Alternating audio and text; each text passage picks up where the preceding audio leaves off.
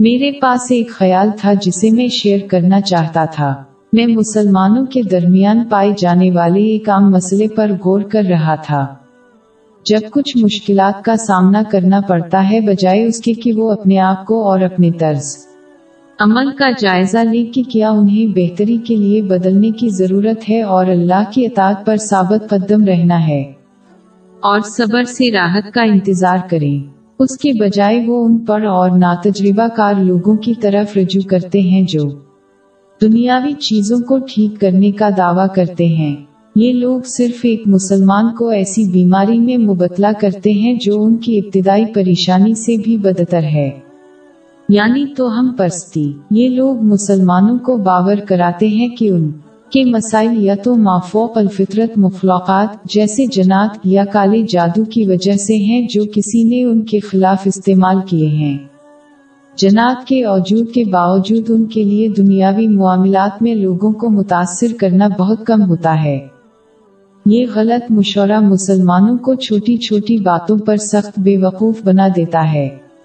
اور یہ ان کے دوستوں اور رشتہ داروں پر بھی شکوک پیدا کرنے کا سبب بنتا ہے۔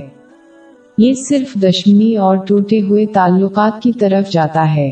یہ رائے اللہ پر کسی کے ایمان کو بھی نقصان پہنچائے گا کیونکہ انہیں بہت سے معاملات میں ایسے کام کرنے کی تلقین کی جائے گی جن کی نصیح قرآن پاک یا رسول اللہ صلی اللہ علیہ وسلم کی روایات میں نہیں دی گئی ہے۔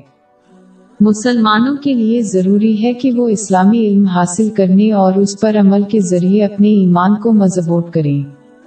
اس سے وہ ایسے بے وقوف لوگوں کی طرف متوجہ ہونے سے بچیں گے جو اپنے مسائل خود بھی حل نہیں کر سکتے تو۔ دوسروں کے مسائل کیسے حل کریں گے؟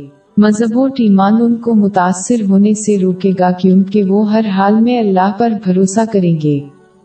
مذہب و ایمان ایک مسلمان کو یہ سمجھنے میں مدد کرتا ہے کہ اگر ساری مخلوق انہیں نقصان پہنچانا چاہے تو وہ ایسا نہیں کر سکے گا جب تک کہ اللہ اس کی اجازت نہ دے۔ اسی طرح ساری مخلوق ان کو فائدہ نہیں پہنچا سکتی جب تک اللہ نہ چاہے۔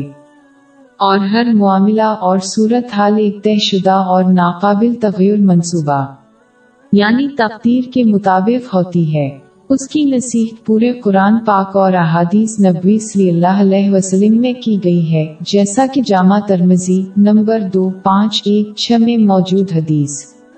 نتیجہ اخذ کرنے کے لیے ایک مسلمان کو جب کوئی مسئلہ درپیش ہوتا ہے تو اسے سب سے پہلے اپنے طرز عمل کا اندازہ لگانا چاہیے اور اگر ضروری ہو تو اسے درست کرنا چاہیے۔